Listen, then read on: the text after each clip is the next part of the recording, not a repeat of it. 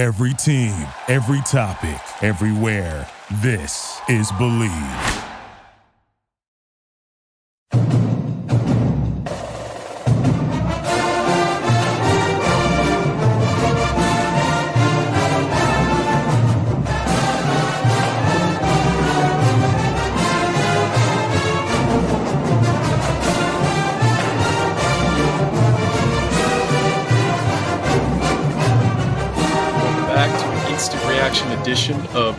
Podcast. I'm your co-host Mike Broadbent. Joining me once again is my co-host Richie Schneiderite. Richie, uh, we lost another of our top players on the Rutgers basketball team. Paul Mulcahy announced this morning that he is entering the transfer portal. Uh, this is something that uh, I know we've all been kind of at the edge of our seats regarding Paul because he hasn't made some kind of formal announcement. I'm told that you know this wasn't something that was in the works like all off season. This is something that happened fairly recently. Everybody around the program was expecting him to return until honestly this week. Like things changed in the last few days.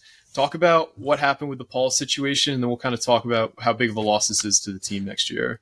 Yeah, so we got word, I want to say about a week ago or something like that. Started posting on the board, hinted as much as we could. Um, end of the day, uh, I know some people weren't happy with the way we hinted stuff, but like we, you can't burn the source. You, you do what your source Yeah. says for the most part. So we did the right thing, posted about it.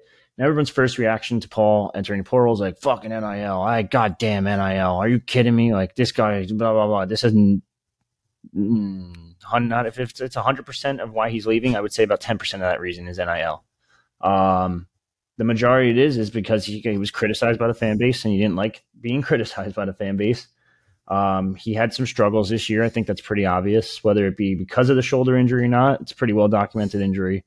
Um, I'm sure it affected his game a little bit, but you could see him visibly upset on the court at times. And Yeah, whether it be the losses adding up, um, the injury, getting attacked on Twitter by an entire fan base. It went Indiana at one point to the point where he deletes his social media completely. Um, Mhm.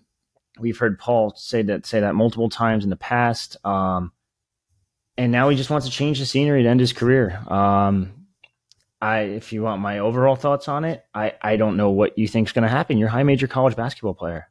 You're going to get Yeah. criticized anywhere you go. Are fans nowadays a little bit more ruly, unruly, and just a little bit more like active because the way social media is, you can just tweet at whatever player it is. yeah, Look at Jimmy Butler. Jimmy Butler uh, was on social media playing audio messages he was getting from fans. Like that's just the way it is. And if you want to be a high major college basketball player, uh, I'm sorry, but you got to kind of deal with it. Like that's this is like Yeah, you're running away from it. Like approach. the accessibility to celebrities in general is easier now than it ever was. And this is like Rutgers fan base is not any more, any less vicious than any other fan base. I'd say it's pretty tame overall. Like, sure, I have no doubt that there were people who booed him at times. I have no doubt that there were people who sent him terrible things in his DMs Mm-hmm. but there was just as many people encouraging him and trying to to boost him up. And at the end of the day, like he was a very emotional player, and sometimes that created awesome moments on the court. But I think more often than not, it created negative moments. Like if we're just looking at like some of the stuff he did on the court, like he almost lost a game for us at, at Indiana, fighting a guy on the sideline, uh, fighting a Mhm. player. Like he was, he tripped players on the court multiple times. Like every time he went to the hole and didn't get a call, he was screaming at the refs or like looking in astonishment that he didn't get the call. How many times did he get called for flopping, which is something Yeah. you never see. Like he was, anytime he'd make a mistake, he'd be like screaming or slamming the ball on the court. If he made two or three bad plays early in a game, he was just moping the whole time. Like I have no doubt that it was extremely difficult to play, especially the last few years at the high major level in any sport. Mhm. But at the end of the day, like you are responsible for your actions on the court. And if people, I'd say that if people were reacting negatively, it's not because of the way he was playing on the court, it was the way he was acting on the court. And don't get me wrong, we are going to miss Paul Mulcahy as a leader, as a player. Like you can't really replace a fifth year senior this late in the process who's so ingrained in the culture, so ingrained in the playing style. Like he knows mm-hmm. what the coach is looking for at all times. But to think that you know these these criticisms came out of nowhere, I think is naive too. Like they like if people were criticizing you, there's probably reason behind it. Yeah, That's all I'm saying. he he had some really high highs and some really low lows. If he if he made a contested layup or a contested shot, that was it. That was the spark he needed, and then he'd go Mhm. off for like a little tangent of uh, a couple assists, couple buckets here or there. If he missed like a, he smoked a wide open layup at one point, and then that was it. Like he next he goes on to miss the next four layups, and it's like, well, what are you doing? Like you're shooting questionable shots now. Like relax a little bit. Um, yeah, no, he, uh, it was like I just said, high highs and low lows. But I want to go back to the the fan base thing. Like, if I know people on the, I see people on our board saying that they're like, our fan base sucks, and it's like, dude, this is nothing compared to any other fan base. Like, look at um, you go to Alabama on their website last year when they lost a game. Holy Mhm. shit, they're gonna Yeah. torch the town. Yeah.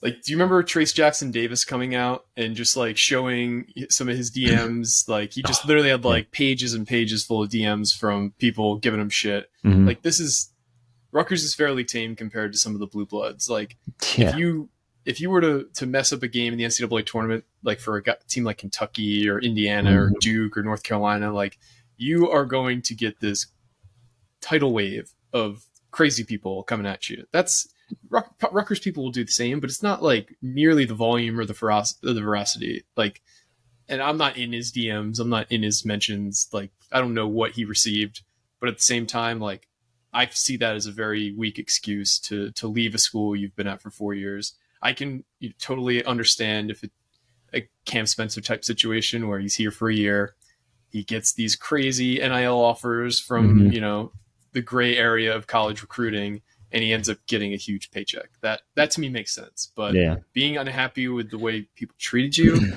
like I don't know, like that just that doesn't sit well with me. No, I agree. Uh, it's a, I, I'm gonna say this in the nicest way possible. It's just a soft move. Like it's that's a soft thing to say. Like it's it's ugly. It's not, and that's how you're gonna end your like your Rutgers career. You want to be. You were one of the culture changers, so to speak, and now it's like this kind of tarnishes your legacy a little bit. You're supposed to be New Jersey's point guard, which you also put in your post. You can't be New Jersey's point guard not playing for New Jersey team. So unless you're going to Seton Hall or Monmouth or Rider, which you're probably not going to any of those sounds like uh, right now Illinois and St. John's uh, are the favorites. I know I heard I saw Zagoria just post Kentucky, Michigan State, someone else. Um, so it's like you're not New Jersey's point guard anymore. Like, and then on top He's- of that, you, you really weren't New Jersey's point guard at the end of the season either. Like, I, I'm sorry for criticizing you again, but like you, you fell off on the on the end of the season and you got replaced by a true freshman in Derek Simpson who uh, stepped up pretty big. I know they were still losing games, like the lost. I mean, goddamn, you lost to Hofstra. Um, Yeah. but yeah, it, it is what it is, and I think it's. I'm kind of moving on, I guess, from this a little bit. Um, I don't think it's that hard to replace him. I think the new lineup is going to be fast. It's going to be It is- completely different. Like now, you You're not gonna be able to replace. He might not start or play as many minutes as he Mhm. had, but you're not going to replace him in the rotation this late with a, a player that's comparable. Like if he's your sixth man, and he's you know he's your you know fifth best starter, you're not going to replace that in the portal at this point. No, but I do think at the same time the tempo is going to be completely different. He slowed up the game a lot for Rutgers. Yeah. like it was not. It was boring basketball to be honest with you. Um, it was slow paced and they weren't really scoring either, so that wasn't helping. But now- Mm-hmm.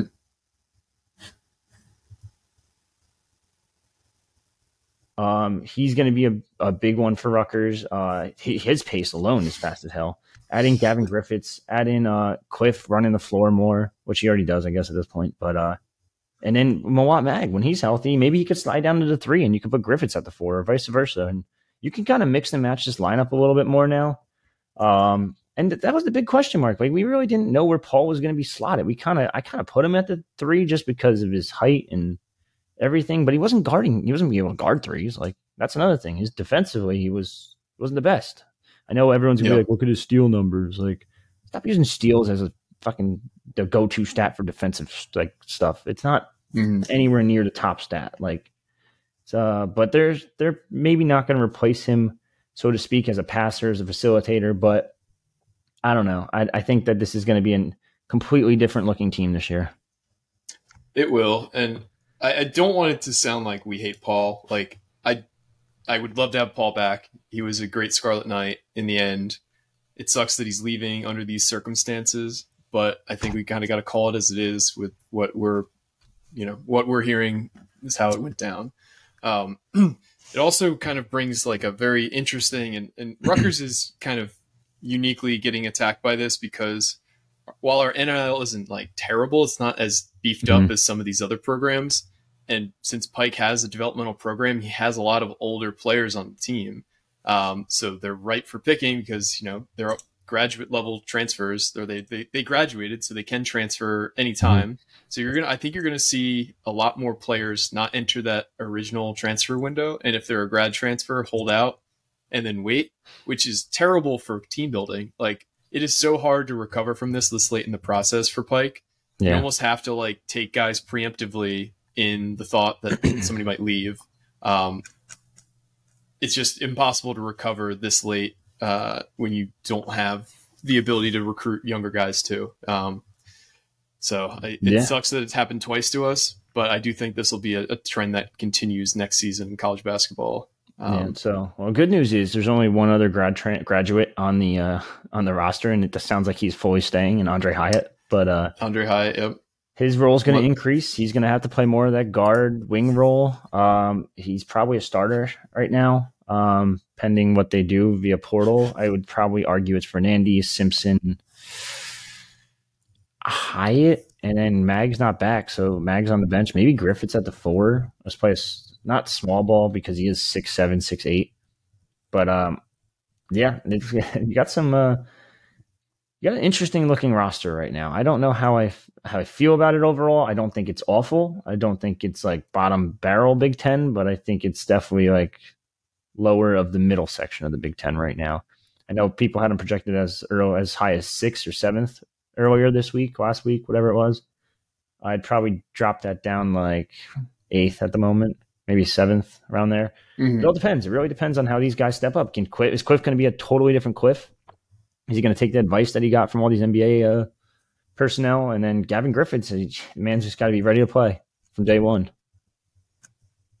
Yeah, no, uh, we're unfortunately going to need contributions from our younger guys this year.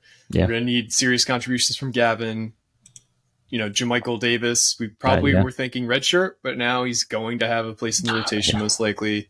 Antonio Chol was a guy that was getting a lot of hype last year, but now uh, he, mm-hmm. redshirted, uh, thankfully. But now we're going to need some contributions from him, um, and we're going to need to add more players. So, how do you see this roster taking shape?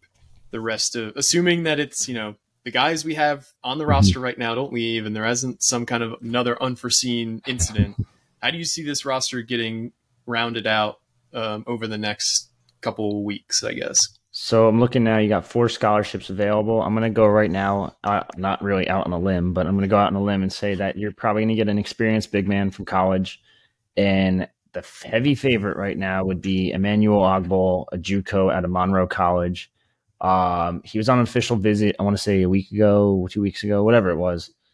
Uh, I forget the exact date, but he was on an official visit recently. Staff really likes him watched his tape quite a bit. He did suffer a couple injuries um, at Monroe College, but he's good to go. He's super athletic, man. He's offensively, I think he's still a little challenged, but defensively, like he's he's a monster down low. Like he is a crazy long wingspan. He's ripped. Um, isn't afraid to play bully ball. Good rebounder. Uh, great footwork for a defensive uh, guy, and it kind of allows Woolfolk to kind of still develop too. While you have this guy now, uh, backing up Cliff, who maybe he's not going to play a ton of minutes next uh, uh, behind Cliff because Cliff's still probably going to play that 30 minutes. But this guy could come in for a year, sit behind Cliff, and then battle it out with Woolfolk for that starting job in 24, 25, and then uh, with and Lathan Sommerville as well too. So I think that's going to be one addition. So that fills one scholarship. You still have three left. You need guards and guards and maybe a wing. So Ogbole, uh, if I'm you know reading this correctly, he is got three years of eligibility left. He was a freshman last yes. year. Yep. So he he averaged uh let's see. He averaged eight point two rebounds. Go on. I don't think they're crazy good, are they? No, he averaged uh 12.2 12.3 points per game, 8.2 rebounds per game. Mm-hmm. Uh he had um he had 49 blocks on the season in 22 games, so he, he averaged over two blocks a game. Mm-hmm. he shot almost 70% from the field. Uh, you know, free throw shooting, he shot around 50%. So that'll be an area he needs to work on. But it sounds like this is a similar player to Cliff in the sense that he's, you know, he's primarily just a guy who can score inside the key. Mm-hmm. Um, like you said, he's super athletic. He's super young. He's from Nigeria. Uh, I don't believe he's been playing organized basketball for very long. So yeah, this is a kid who probably has a lot of upside, and you know you just got to hope that he can learn from Cliff uh, as a fellow fellow big man from Nigeria. I'm sure they'll have you know a lot in common and a lot of uh they'll probably get pretty close pretty quickly. But yeah. Well, they're they're going over there as well. So a lot mm-hmm. of people um forgot about that. I actually I think they're going to. Are they going to Nigeria? I forget. Is it? They're going to Senegal, Senegal. and okay. Portugal. That's what it was. Um, so there's an interesting backstory with him, Emmanuel Ogbole. He's a started playing organized basketball in 2018. He started working with this with one of the Nigerian uh, trainers over there. Um, I actually spoke with them recently, the training group, and uh, they actually are from they've lived in Asbury Park and they've also lived in Kearny. So there's okay. some connections. Um, they're still in Nigeria right now training athletes. They have partnerships with several notable um, former professional guys, including um, OCU Manyora, who's part of okay. their group that kind of helps them get uh, guys over from Nigeria to play organized football. And um, that's cool. No, and both. Oh, both. Okay. Yeah, they do both. So the the story behind him, really quick, is that David Agoha is from Nigeria. He is um international player brought in by the Raiders for a workout, signed with the Raiders back in uh, I forget what it was. I don't even remember when it was to be honest. Uh, a couple years ago, maybe a year ago or something like that. He uh, not even a year ago, a couple six months ago. am I reading this wrong? I'm reading this completely wrong. Excuse my whatever I just said. May 5th, he signed with the Raiders. Jeez. Via the international pathway, which is like a new path for the guys to go from uh, overseas to the NFL to either the NBA, whatever. Um, so yeah, so they trained him, and he was actually sitting in on one of the workouts, and he went up to the trainers and he's like, "Hey, there's this guy from my hometown. I don't know like if, he plays like any sports or anything, but he's huge. Like you guys got to get him in here and playing either basketball or football or whatever." And just so happened it worked out really well, and uh, now he's a basketball player. He goes over, goes back to the U.S., plays a year at JUCO figures out the game a little bit more, and uh, here we are. He's got a scholarship to Rutgers, and uh, was on an official visit. Uh, what I say, a week ago, two weeks ago, and the only other team that knew about him was uh, Seton Hall, who was also down the street from Monroe. So interesting. Yeah, it's a uh, definitely an interesting background there, but there's a little more to it too, which I'll dive into in the next couple days. But yeah, uh, crazy background, crazy defender. He's got decent touch around the rim. It looks like um, good balance, very powerful, but just very raw. So I mean that's that's the big issue there. But let him and Woolfolk battle it out for that backup spot, and then uh, kind of go from there, I guess. Yeah. Um, regarding the rest of the roster, though, obviously we want to add more than just a big man. We probably need at least one guard, probably maybe more like two or three. Um, yeah. So what are you, are you hearing any specific names, or just that the staff knows it's a priority and that they need to to come up with? Because I know obviously the Joey Hart kid from Indiana, they're they're looking at a lot mm-hmm. of different options to round out this roster. Are you hearing any specific names, or just like I said that they know they need to? So I mean, I'll just start with the Joey Hart situation. Um, I posted this on the board the other day. Um, so if you're not on the board, you, number one, you're missing out. So you, you fucked oh, yeah. up because we had a free trial till fall camp last week. Um, side, side note, shout out to like the 60 of you that signed up. That was awesome. Like a wow. two day span. I was like, holy shit. Like, who are you people? Um, but, uh, yeah, anyway, um, yeah, so Joey Hart uh, wants to stay kind of close to home to his hometown of Indiana. He's right around the corner from Bloomington.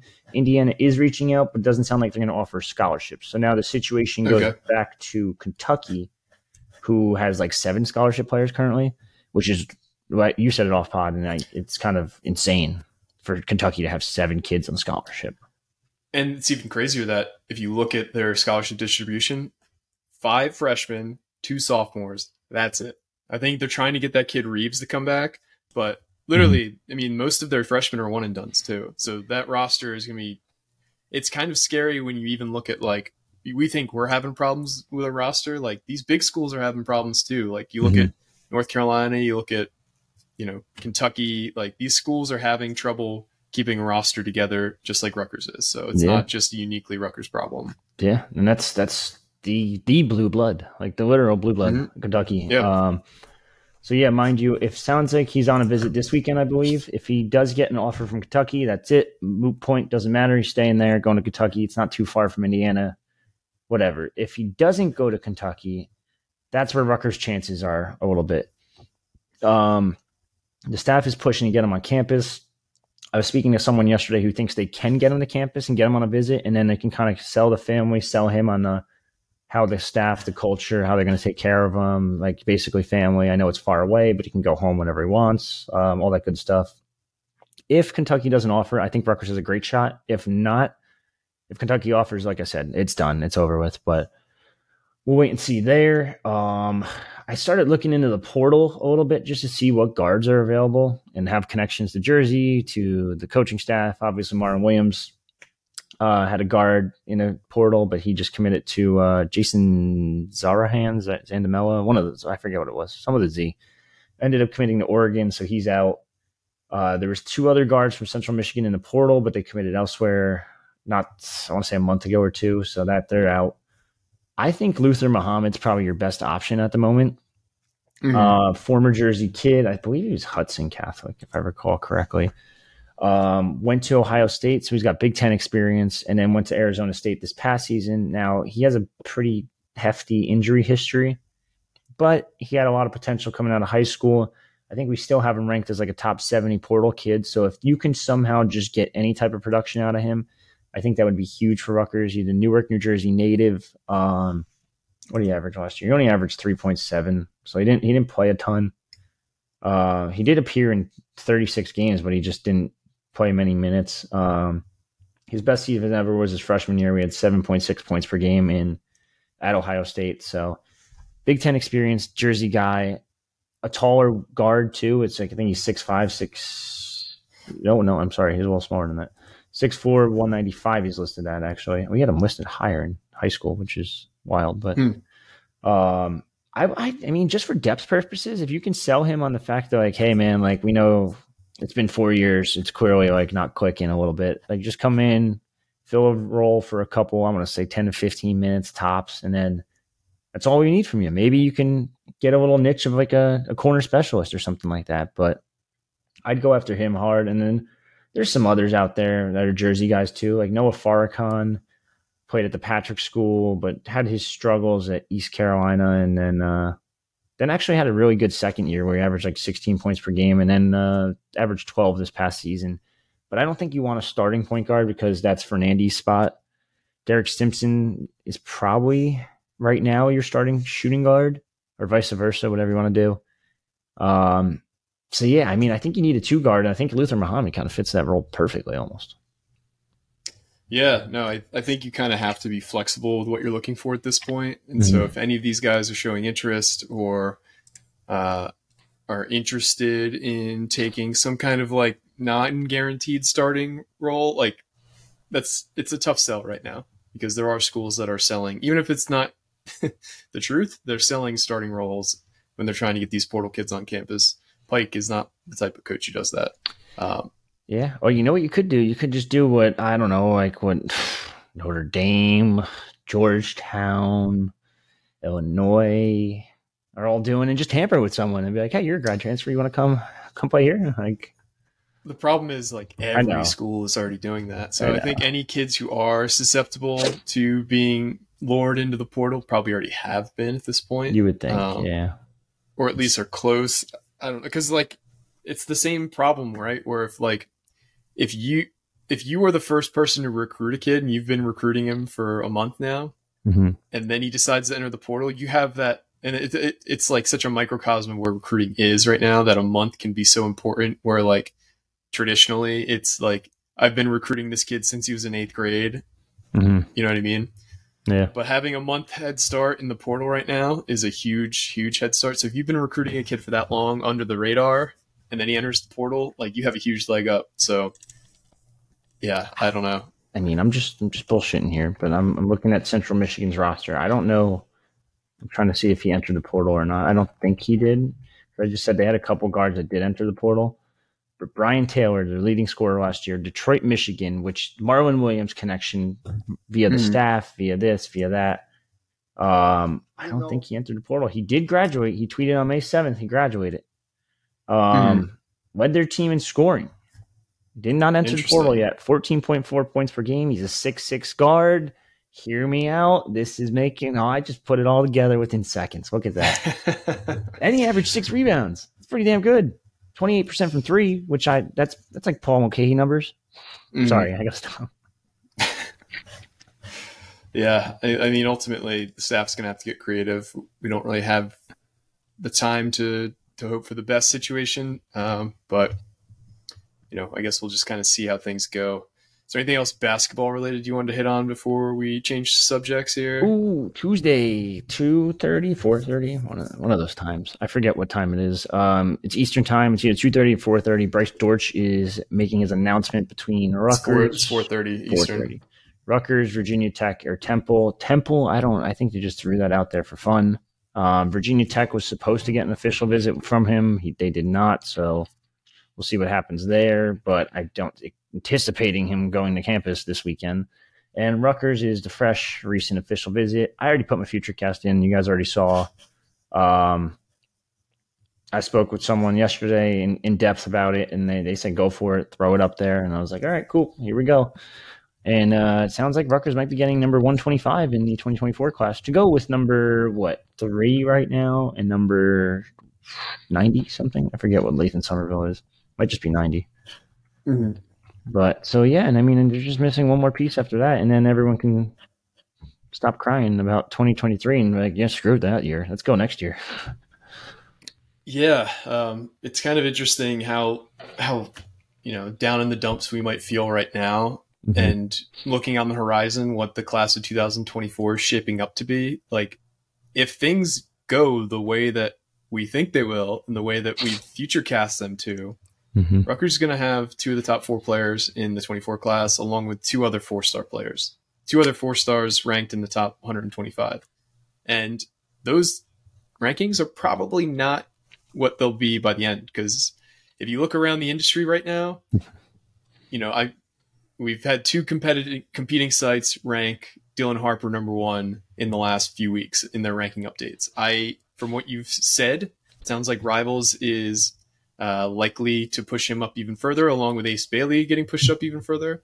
Another site has uh, Dylan Harper and Ace Bailey number one and number two right now. So Yeah. we could be landing the number one and number two prospects in the country in 24. So I do think we need to step back and take some perspective as to where we are as a program. Things might feel really shitty right now, but like we said, the trajectory is up, and I think it's a Schianoism where uh, progress isn't always linear, but it's so clearly pointed upwards for Pikiell and the, and the basketball team that uh, I don't think we should, you know, get too down in the dumps to recent news, even though it does suck, and we know changes need to happen. Pike knows changes need to happen. From what we've heard, he was very proactive after Cam left in terms of like, okay, we got to start getting serious about NIL. What can we do? And then, sure enough, the Scarlet Open is announced, and it, I don't know if anyone has seen that. It's uh, an event run by the Knight Society. It's at uh, the Edison Top Golf uh, on July 23rd. I think pricing is to be re- uh, released shortly. Um, but all that money is going towards basketball's NIL. I think their plan is to raise about $100,000 for the NIL for basketball. That's huge. I do think Pike will be very involved with these kind of events moving forward. Uh, so stay tuned to that because I, I think he's he understands now what the game how the game's played and he's he's adaptable if nothing else. Like every time Pike has encountered a new obstacle, he changes his his thought process on it and tries to adapt. So Yeah. Kind of touching on that. Like Jacob Young leaves, sky's falling. Mhm. It didn't fall. Montez Mathis left. Uh, maybe not the sky was falling. Maybe it was just like, all right, whatever for that one. Eugene Omoruyi leaves at like midnight because he's bored. He just wants to post an Instagram thing at like 1202. Um, he leaves. Everyone's like, oh no, what are we going to do? Ron Harper Jr. steps up, becomes a star. Myles Yep. Johnson leaves. Can Cliff step up? I don't know. He's too skinny. Blah. He can't play in the Big Ten. He can't guard Kofi. He fouls too much. Yeah, blah, blah, blah. yeah. Now he's he's probably the second best center in the Big Ten currently. Um, so yeah, like that's let's be honest. Like they've always replaced it. They replaced Eugene with Yeboah, who was a f- fucking perfect fit. Um, Jacob Young's defensive capabilities were phenomenal, but he he left, and Caleb McConnell, who's the two-time Defensive Player of the Year in the conference. Um, and like I just said, Cliff Cliff is just no offense to Myles. Myles is a great player in his own right, but Cliff is just a better fit for for this game. And yeah, yep. so he's always found someone that was always better. So I'm not too concerned. I I mean, like I said before, I'm not making this a giant hate fest, but I think Pike and crew are going to find someone very suitable to help, or someone's going to step up and replace the the contributions that Paul had. Yeah, I agree. Um, it's just to be seen who, because we we all also forget how big of a, a, improvement a lot of these players can make between year one and year two. Like I expect a big improvement from Derek Simpson this offseason. Like oh, yeah. he showed flashes at the end of the year. They kind of know what he can do now, and he's a guy who he's he's you know he was experiencing you know fifteen thousand person crowds for the first time ever last mm-hmm. year. He was coming in facing off against guys who had four or five years in a, a weight training program in college. He's now had a full year in that program. Um, I think you're going to see the biggest improvement on the roster from uh, from Derek Simpson next year, and you're going to yeah. need it because we need help from our guards a lot next year. Um, yeah. I mean, he had struggles. Don't get me wrong, but yep. it, but add some weight to him. He was a true freshman. True freshman that, like you said, didn't play like the big name schedules at Lenape and like other schools. Um, so let him get out there. I, I really think Michael Davis might be a pretty solid piece after all. I know I, I wasn't the biggest fan of his uh, commitment when he was first taken, but I keep watching more and more of him, whether it be these AAU tournaments or like some of his high school tape, and he's going to be a solid player. Uh, maybe not like a super contributor year one, but he'll be a really solid player for them. So, yep, I agree. Um, let's move on to football. So we were the first to report that Rutgers was showing interest in a, a new transfer portal target who entered the portal uh, two days ago. He's a tight end from Maine. His name's Shawn Bowman. Uh, I, I, did the write up on him. The the mm-hmm. connection with the staff is that he was recruited to Maine when Joe Harasymiak was the head coach and Corey Hetherman was the defensive coordinator there. Uh, he had his best season as a college athlete last year. I think he played eight games and he had like 30 catches for like 350 yards and five touchdowns.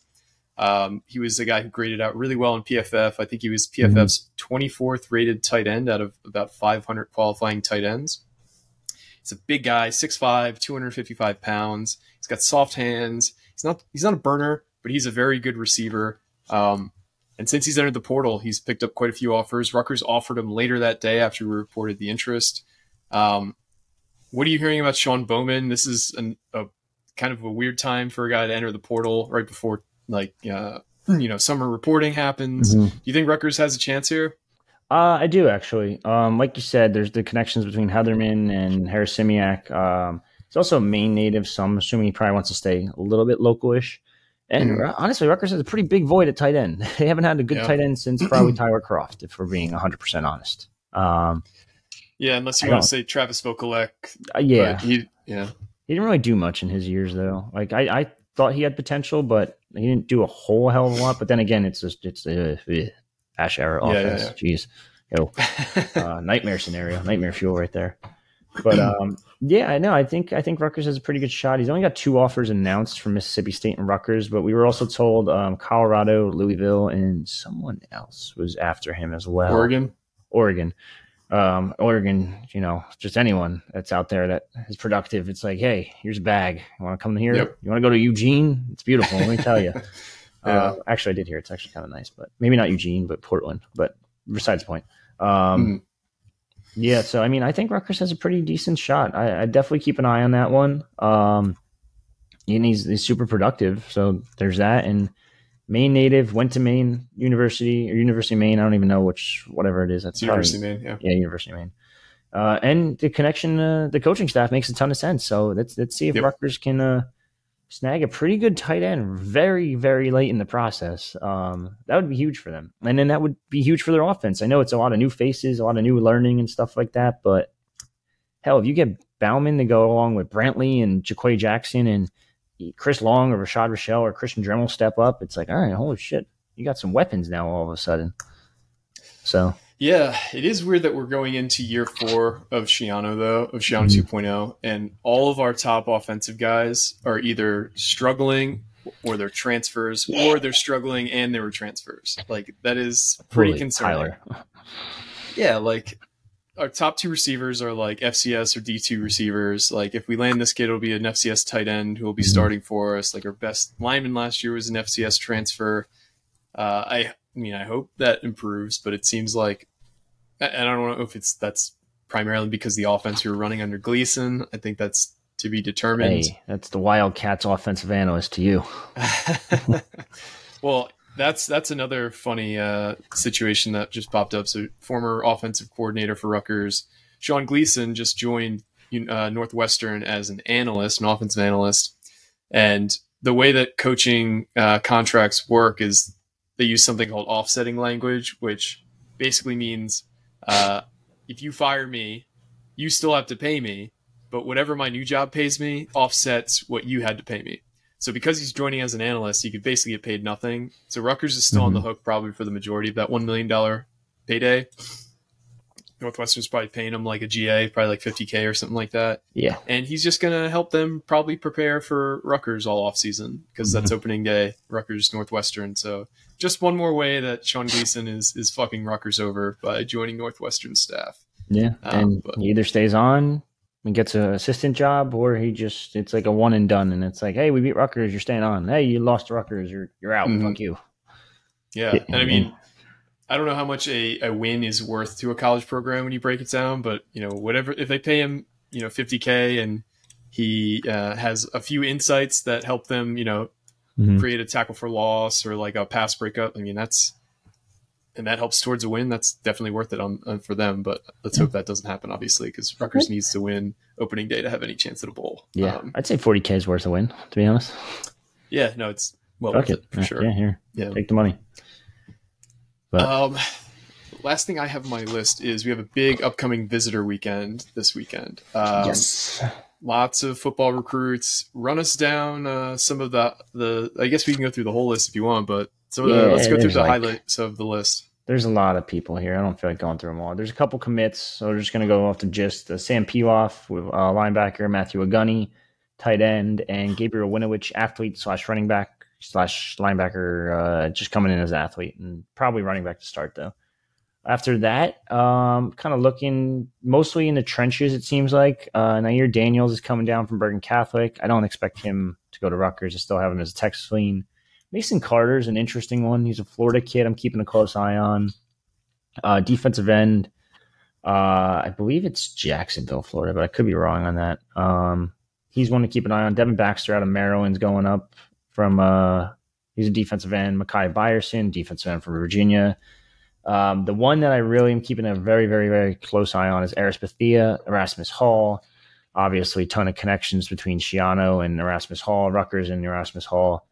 Um, it seems like anytime they have a Power Five prospect, Rutgers is right there near the top, if not landing the E Hall prospects. Said E Hall prospect. Uh, I f- kind of fully expect him to commit this weekend. To be honest with you, um, Interesting. his his uncle. Um, what's his name? Uncle Lenny.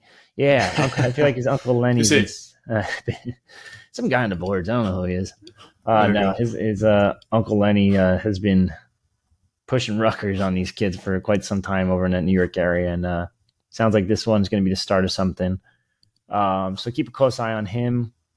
Uh, there's a Georgia duo in Traylon Maddox and Antonio White who are coming to campus. Traylon Maddox is the true definition of athlete. Like he plays running back and safety for his uh, high school program. Also wrestles, runs track and field, and Rutgers is looking at him as a linebacker. So this man can just basically do just about anything. Um, so I would keep a really close eye on Traylon Maddox, and if they land him, I I wouldn't be shocked if his teammate kind of just splurged and committed as well. And Antonio White, um, ton of offers for White. White is the better prospect. He's got a bunch of SEC guys from like Auburn, Kentucky, uh, Mississippi State. He's got Louisville. He's got Texas A&M, Vanderbilt. He just visited last weekend for an official visit. So if they can land that duo. That's huge for this recruiting class, which Mhm. is already significantly looking better. I know numbers wise, it doesn't look better overall than last year, but when it's all said and done, I think it's going to be higher ranked than last year's. Um, And then, uh, last but not least, I'd probably say keep an eye on Willie Love. I don't expect him to commit because he does still want to take some more visits, but I think he's going to delay those visits till fall. But Rutgers is in a good spot there. Dakari Gilly, a safety slash DB out of uh, Florida University Christian High School, and Jamari Howard, who is a former Michigan State commit. So he came to campus for the spring game. We were That's putting on the right. boards. He was a Michigan State commit when he was on campus. He is no longer a Michigan State commit. I was talking to the Michigan State site yesterday, and he was actually supposed to take an official visit there this weekend, uh, East Lansing. And they're like, "Hey, did you hear anything?" And I was like, "Yeah, no, he's going to Rutgers." Like, I'm fully convinced. Like, I've I know for a fact he's going to Rutgers this weekend. Mhm. They're like, "Oh, what? How, this the staff over here didn't know," and I'm like, "Mel Tucker, buddy, it's just yikes, Keep chopping, Mel. Keep Yeah. chopping. seriously." But Loser. uh, yeah, getting him on campus is huge. Now, mind you, I'm being told it's really going to be hard to keep this kid out of the Sunshine State. He's going to Florida the weekend after, going to Florida State the weekend after that, and he's working on a visit to Miami as well. So, general consensus is three Florida official visits, one to New Jersey. Uh, kids from Florida, I feel like we're kind of we know where this one's going a little bit, Yeah. yeah. but. Yeah, that's uh, for the most part. That's it. Uh, Jack Hines, offensive lineman, keep a close eye on. Owafami Ajiboye. If I, that might be the best pronunciation I've ever done of that name. Um, battle between Virginia, Northwestern, Rutgers there. Northwestern's next week, Rutgers this week. Uh, Montel Johnson is one to keep an eye on. It's Boston College, Kansas, Rutgers, Rutgers. He named Rutgers a favorite back in the spring, but it kind of tailed off a little bit. Now they're back in the race again. So we'll see if they can lock him up this weekend and uh, beat out uh, Lance Leipold and Jeff Hafley. What a fucking group right there. Yeah. Yeah, no, we'll see. Uh, a lot of visitors. Um, yeah, that's uh, Over under. Let's do an over under on the amount of commits you expect coming out of this weekend. Uh, I'll set it at two and a half. Over Hmm. under. ooh, that's a good one. Are we talking just like this upcoming week, like after, like, like is there a time limit to this? Because I'm thinking Yeah, like so down the line they could add like four of these guys. I'm thinking Let's say by Wednesday of next week, how many of these kids are committed to Rutgers? I'm gonna go under two and a half. I'm gonna go under. I think it's Okay. only going to be two, to be honest. Uh, but I do think like they're tra- they're tracking really well for Jack Hines, who doesn't want to decide till uh, late late summer. Um, they're tracking really well. I think the only one I'm keeping a close close eye on this weekend is Aris Bethia. The rest could commit. There's like there could be a, uh, a Lumen Brothers situation where they're going into the weekend and they're like, "Hey, we want to commit," and it's like, "Oh wait, hold hold up, holy shit, let's get a graphic, get a graphic." Yeah, yeah. um, so it's possible, but uh, I think Willie Love down the line commits to Rutgers eventually. Um, yeah, I, I think they have a good shot at a couple of these kids, but by next Wednesday, I'm going to go with only two. No, that's fair. I know that you also put in a future cast for Willie Love at some point. Yeah. And if he still wants to take visits, obviously you feel good about him ending up at Rutgers, but maybe not uh, after this weekend. Uh, but, you know, those things can change. Some guys, Yep. you know, have seen all they need to see when they visit and they just want to shut it down. And that's not something that uh, you can anticipate. So, Yeah, um, he's got some work to do off the field, so let's just Gotcha. go like that. If that gets figured out, I think he'd be a commit very quickly. interesting. So Um, all right. So we ran through a lot. Is there anything we missed that you wanted to touch on uh, before we head out? Um, not that I can really think of. Um, it's gonna be a relatively quiet weekend. Schiano golf outing on Monday, so uh, we get to talk to Greg. If you guys have any questions, put them in the YouTube comments, the message board. DM me on Twitter. Uh, my DMs are open. Um, DM on Instagram. If whatever you're listening to this on, just shoot me a comment on at Rutgers Rivals on one of the social media platforms. We'll ask Greg anything within a reason. Um, I'm not going to ask like stupid shit. Uh, I Mhm. plan on sh- showing him how to drive on Monday. Uh, I, I, I will say I am in the outing. Um, I got to force him going. I'm not gonna lie. My, my uncle is a pretty good, uh, pretty good golfer, and that's that's my scramble partner right there. So, um, that's, that's hopefully we win this thing, and then um, if you see the Knight Report sign, take a picture with it, tag us in it, and uh, maybe, maybe you'll just get a T-shirt mailed your way from the Knight Report. Ooh, So nice. yeah. But that's uh that's pretty much it. it. Should be a fun outing. It's at Fiddler's Elbow. I've never played there, so if you guys got any pointers, uh, please let me know. If I have to like cut the dog leg left, it ain't happening. If it's a dog leg right, my slice will fit perfect. um, so just yeah, get any any tips or tricks uh, to to the course, let me know. Yeah, that's a isn't Fiddler's Elbow like uh haven't haven't PGA events been played there? Uh, that's a good question. I know it's in Bedminster. Um, so I'm gonna say I don't I don't know, but I know it, it definitely was not cheap. So Yeah. but it's a very good cause, and uh, they got like 54 holes, I think, too. So it's gonna be a lot of golfers. So uh, when I win this thing, it's gonna look even more impressive. Yeah, well, good luck to you, and good luck to anybody Mhm. else who's competing on Monday. Uh, it should be a great event. I know it's for charity, so it's a great cause as well. Um, want to thank everybody for listening. Thank everyone for uh, rating and review us, re- reviewing us. We're close to our 3,000 subs on YouTube. I mean, some people want free stuff. A lot of Yeah, people don't, the- apparently, though. What's going on there? But what what are we at? I guess right we'll get there eventually. Uh, I think we're at like we're I think we're about twenty people away from from doing that giveaway. So if you haven't already, you need to you need to sub to the the YouTube channel. It's just Rutgers Football One on YouTube. Um, if you haven't, a lot of you have reviewed the pod at this point, and we really appreciate that. But if you have not, I I just hope you do it at some point. You know, I know I'm lazy. I procrastinate with everything too. uh, but we need you on there. We need we're we're the, the highest rated Rutgers podcast. We really appreciate you for that. But we want to we want to grow that lead because we've seen in basketball, you get a ten point lead, you can't sit on that lead because that lead becomes five points at some point, and then the momentum shifts one way. We want that momentum going forward. We want to we want to be without a doubt the the highest rated Rutgers podcast. So yeah, get on those ratings and reviews. 117 right now, and uh, we're only winning by 16 points. So get some more reviews out there for the. That's for Apple. I don't know about Spotify or anything, but yeah, the, the YouTube man. Come on, like you, it's free. Yeah. You don't have to do anything. All you got to do is click a button. Like that's it. Mm-hmm. It's right here. It's like somewhere down there. Yeah, it's somewhere around here on the screen. Yeah. So But uh, I hope you guys all have a great weekend. We will see you when the news drops. If that's this weekend, I don't know if we'll be on, but hopefully, Uh, I don't know you know, that. hopefully no news drops. yeah, that's just let's cut it down to like maybe Sunday, okay, and then we'll figure it out. All right, guys. Well, this has been another edition of the Knight Report podcast. Signing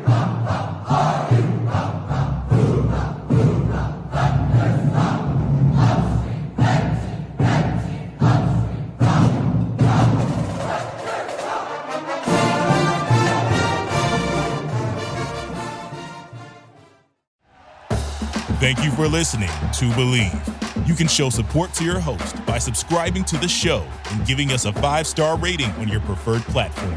Check us out at Bleav.com and search for B L E A V on YouTube.